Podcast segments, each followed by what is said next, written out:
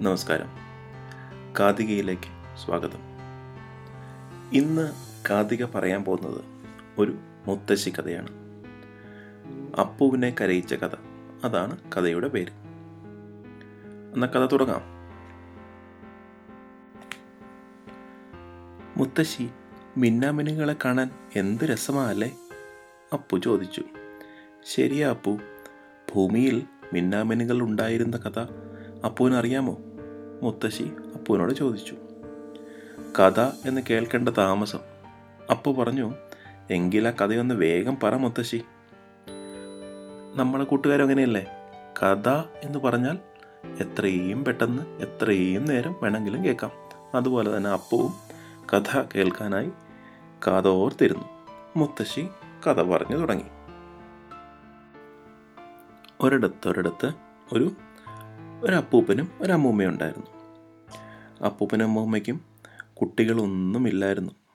കുട്ടികളില്ലാത്തത് കൊണ്ട് അവർക്ക് വളരെയേറെ വിഷമമായിരുന്നു. എന്നും അമ്മൂമ്മ രാവിലെയായിട്ട് പ്രാർത്ഥിക്കും. അവിടെ അമ്മൂമ്മയുടെ വീടിന് ചുറ്റും കുറേ പർവതങ്ങളുണ്ടായിരുന്നു. കുറേ മലകൾ കുറേ ഹിൽസ് ഉണ്ടായിരുന്നു. അമ്മൂമ്മ എന്നും പർവതങ്ങളോട് പ്രാർത്ഥിക്കും. അല്ലയോ പർവതാമേ നീ ഞങ്ങൾക്കൊരു കുഞ്ഞിനെ തന്ന് ഈ തീരാ ദുഃഖം അവസാനിപ്പിക്കണം. അമ്മൂമ്മയുടെ പ്രാർത്ഥനയെന്നും പാർവതാമ്മ കേൾക്കുമായിരുന്നു. ഒരു ദിവസം അമ്മൂമ്മ വൈകിട്ട് പതിവ് പോലെ പ്രാർത്ഥിക്കുകയായിരുന്നു. പെട്ടെന്ന് മലമുകളിൽ ഒരു വെളിച്ചം കണ്ടു. അമ്മ സൂക്ഷിച്ചു നോക്കിയപ്പോൾ അതൊരു സുന്ദരിയായ പെൺകുട്ടിയായിരുന്നു. അത് കണ്ട് അമ്മൂമ്മ അപ്പൂപ്പനെ വിളിച്ചു. നോക്കൂ ആ മലമുകളിലേക്ക് നോക്കൂ. നമ്മുടെ പ്രാർത്ഥന പർവതം കേട്ടു എന്നാ തോന്നുന്നേ. മുത്തശ്ശൻ വേഗം ആ വെളിച്ചത്തിനടുത്തേക്ക് ഓടിച്ചെന്നു. അവിടെ ഒരു സുന്ദരിയായ ഒരു കുട്ടി നിപ്പുണ്ടായിരുന്നു. മുത്തശ്ശൻ ചോദിച്ചു മക്കളെ നിന്റെ പേരെന്താ?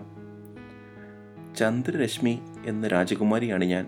എന്റെ അമ്മ അമ്പിളിയാണ് നിങ്ങൾക്കായി എന്നെ അയച്ചത് എന്ന് പെൺകുട്ടി പറഞ്ഞു. അപ്പൂപ്പന് സന്തോഷമായി ഒരു കുഞ്ഞിനെ കിട്ടാൻ എത്ര നാളായി ഞങ്ങൾ കാത്തിരിക്കുന്നു? നിന്നെ കാണുമ്പോൾ അമ്മൂമ്മയ്ക്ക് സന്തോഷമാവും. വാ. നമുക്ക് വീട്ടിലേക്ക് പോവാം. അപ്പൂപ്പനും അമ്മൂമ്മയും അവളെ ഓമനിച്ചു വളർത്തി. ബുദ്ധിശക്തിയിലും സൗന്ദര്യത്തിലും എല്ലാം വളരെ മുമ്പിലായിരുന്നു ആ പെൺകുട്ടി. ആ നാട്ടിലെ രാജാവ് അവരുടെ സൗന്ദര്യത്തെപ്പറ്റിയും ബുദ്ധിയെപ്പറ്റിയും കേട്ടിരുന്നു. ഒരു ദിവസം രാജാവ് മുത്തശ്ശനെ വിളിച്ചു ചോദിച്ചു നിങ്ങളുടെ മകൾ ബഹുമിടുക്കിയാണെന്ന് അറിഞ്ഞല്ലോ. എന്തായാലും അവളെ ഒന്ന് കാണണം. നാളെ ആയാലോ? രാജാവ് അപ്പൂപ്പനോട് ചോദിച്ചു. അങ്ങയുടെ ഇഷ്ടം പോലെ അപ്പൂപ്പൻ പറഞ്ഞു. വീട്ടിൽ മടങ്ങിയെത്തിയ അപ്പൂപ്പൻ വിവരമെല്ലാം അമ്മൂമ്മയോട് പറഞ്ഞു. ചന്ദ്രരശ്മിയോടും പറഞ്ഞു. ചന്ദ്രരശ്മിയെക്കുറിച്ച് രാജാവ് വളരെ നല്ല കേട്ടിട്ടുണ്ട് എന്ന് കേട്ടപ്പോൾ അപ്പൂപ്പനും അമ്മൂമ്മയ്ക്കും ചന്ദ്രരശ്മിക്കും സന്തോഷമായി. മകളെ നീ നമ്മുടെ രാജാവിനെ കണ്ടിട്ടുണ്ടോ? അദ്ദേഹം വളരെ നല്ല ആളാണ്. അപ്പൂപ്പൻ പറഞ്ഞു. ഇല്ല. ഞാൻ ഇതുവരെയും കണ്ടിട്ടില്ല. ഏതായാലും നാളെ വരുമ്പോൾ കാണാമല്ലോ.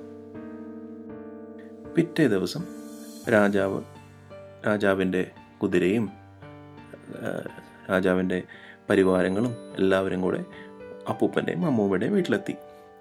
ചന്ദ്രരശ്മിയെ കണ്ട രാജാവ് ഞെട്ടിപ്പോയി അത്ഭുതപ്പെട്ടു. കാരണം എന്താ? ചന്ദ്രരശ്മി അത്ര സുന്ദരിയായിരുന്നു. ആദ്യ കാഴ്ചയിൽ തന്നെ അവരുടെ സ്നേഹം തോന്നി രാജാവ് അപ്പൂപ്പനോട് ചോദിച്ചു നോക്കൂ നിങ്ങളുടെ ഓമന മകളെ എനിക്ക് വിവാഹം കഴിച്ചു തരാമോ? അവളെ ഞാൻ പൊന്നു പോലെ നോക്കിക്കോളാം. മുത്തനും മുത്ത് അപ്പൂപ്പനും അമ്മുമ്മയും എന്തെങ്കിലും മറുപടി മറുപടി പറയുന്നതിന് മുമ്പ് ചന്ദ്രരശ്മി പറഞ്ഞു പ്രഭോ അതിന് എനിക്കും ഇഷ്ടമാണ്. പക്ഷേ ഞാൻ അമ്പിളി അമ്മയുടെ മകളല്ലേ. അമ്മ എന്നെ ഒരുപക്ഷെ കൊണ്ടുപോകും. ചിലപ്പോൾ ഇന്ന് തന്നെ. എന്ത്? ഇവിടെ നീ പോകുമോ? വേണ്ട. വിവാഹം നടന്നില്ലെങ്കിലും സാരമില്ല. നീ ദയവായി പോകരുത്. രാജാവ് ചന്ദ്രരശ്മിയോട് പറഞ്ഞു. അപ്പൂപ്പനും അമ്മൂമ്മയും എന്താണ് പറയേണ്ടതെന്നറിയാതെ മിഴിച്ചു നിന്ന് പോയി അവർക്ക് ചന്ദ്രരശ്മി പോകും എന്നുള്ള കാര്യം അറിയത്തില്ലായിരുന്നു. അന്ന് രാത്രി പൂർണചന്ദ്രൻ ഉദിച്ചുണർന്നു. ഒരു ഫുൾ മൂൺ ഡേ ആയിരുന്നു. നല്ല പ്രകാശം അന്നൊരു പ്രത്യേക പ്രകാശം വന്നിരുന്നു. അപ്പൂപ്പന്റെയും അമ്മയുടെയും വീട്ടിലേക്ക് ഒരു പ്രത്യേക പ്രകാശം മോണിൽ നിന്ന് ചന്ദ്രനിൽ നിന്ന് വന്നിരുന്നു. എന്തായിരുന്നു അത്? അത് ചന്ദ്രരശ്മിയുടെ അമ്മയായിരുന്നു അമ്പിളി. അമ്മയെ കണ്ടപ്പോൾ ചന്ദ്രരശ്മിക്കുണ്ടായ സന്തോഷം പറയാൻ വയ്യ. എന്നാൽ അപ്പൂപ്പനെയും അമ്മൂമ്മയും വിട്ടുപോകാനും അവൾക്ക് വളരെ ദുഃഖമായിരുന്നു. ചന്ദ്രരശ്മി എല്ലാവരോടും യാത്ര പറഞ്ഞ ശേഷം തൻ തന്റെ അമ്പിളി അമ്മയെ അമ്മയുടെ അടുത്തേക്ക് നടന്നുപോയി. ഇത്രയും ദിവസം നമ്മുടെ അപ്പൂപ്പനെയും അമ്മൂമ്മയുടെയും കൂടെ ജീവിച്ചതല്ലേ? അതുകൊണ്ട് ചന്ദ്രരശ്മിക്ക് അപ്പൂപ്പനെ അമ്മൂമ്മയും വിട്ടുപോകാനും വിഷമം. അമ്മയുടെ അടുത്തും പോകണം അപ്പൂപ്പനെ അമ്മൂമ്മയും വിട്ടുപോകാനും വിഷമം. ചന്ദ്രരശ്മി കരഞ്ഞുകൊണ്ട് തന്റെ അമ്മയുടെ അടുത്തേക്ക് പോയി. ആ കണ്ണീർ മുത്തുകൾ താഴെ വീണാണ് ഇന്ന് മിന്നാമിനികളായി മാറി എന്നാണ് നമ്മുടെ വിശ്വാസം.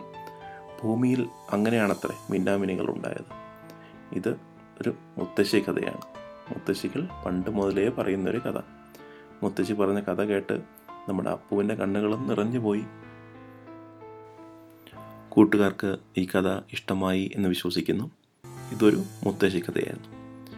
ഇനിയും മുത്തശ്ശി കഥകൾ വേണമെന്നുണ്ടെങ്കിൽ ഞങ്ങളെ അറിയിക്കുക. കാതിക വീണ്ടും വളരെയധികം മുത്തശ്ശി കഥകൾ പറയുന്നതായിരിക്കും.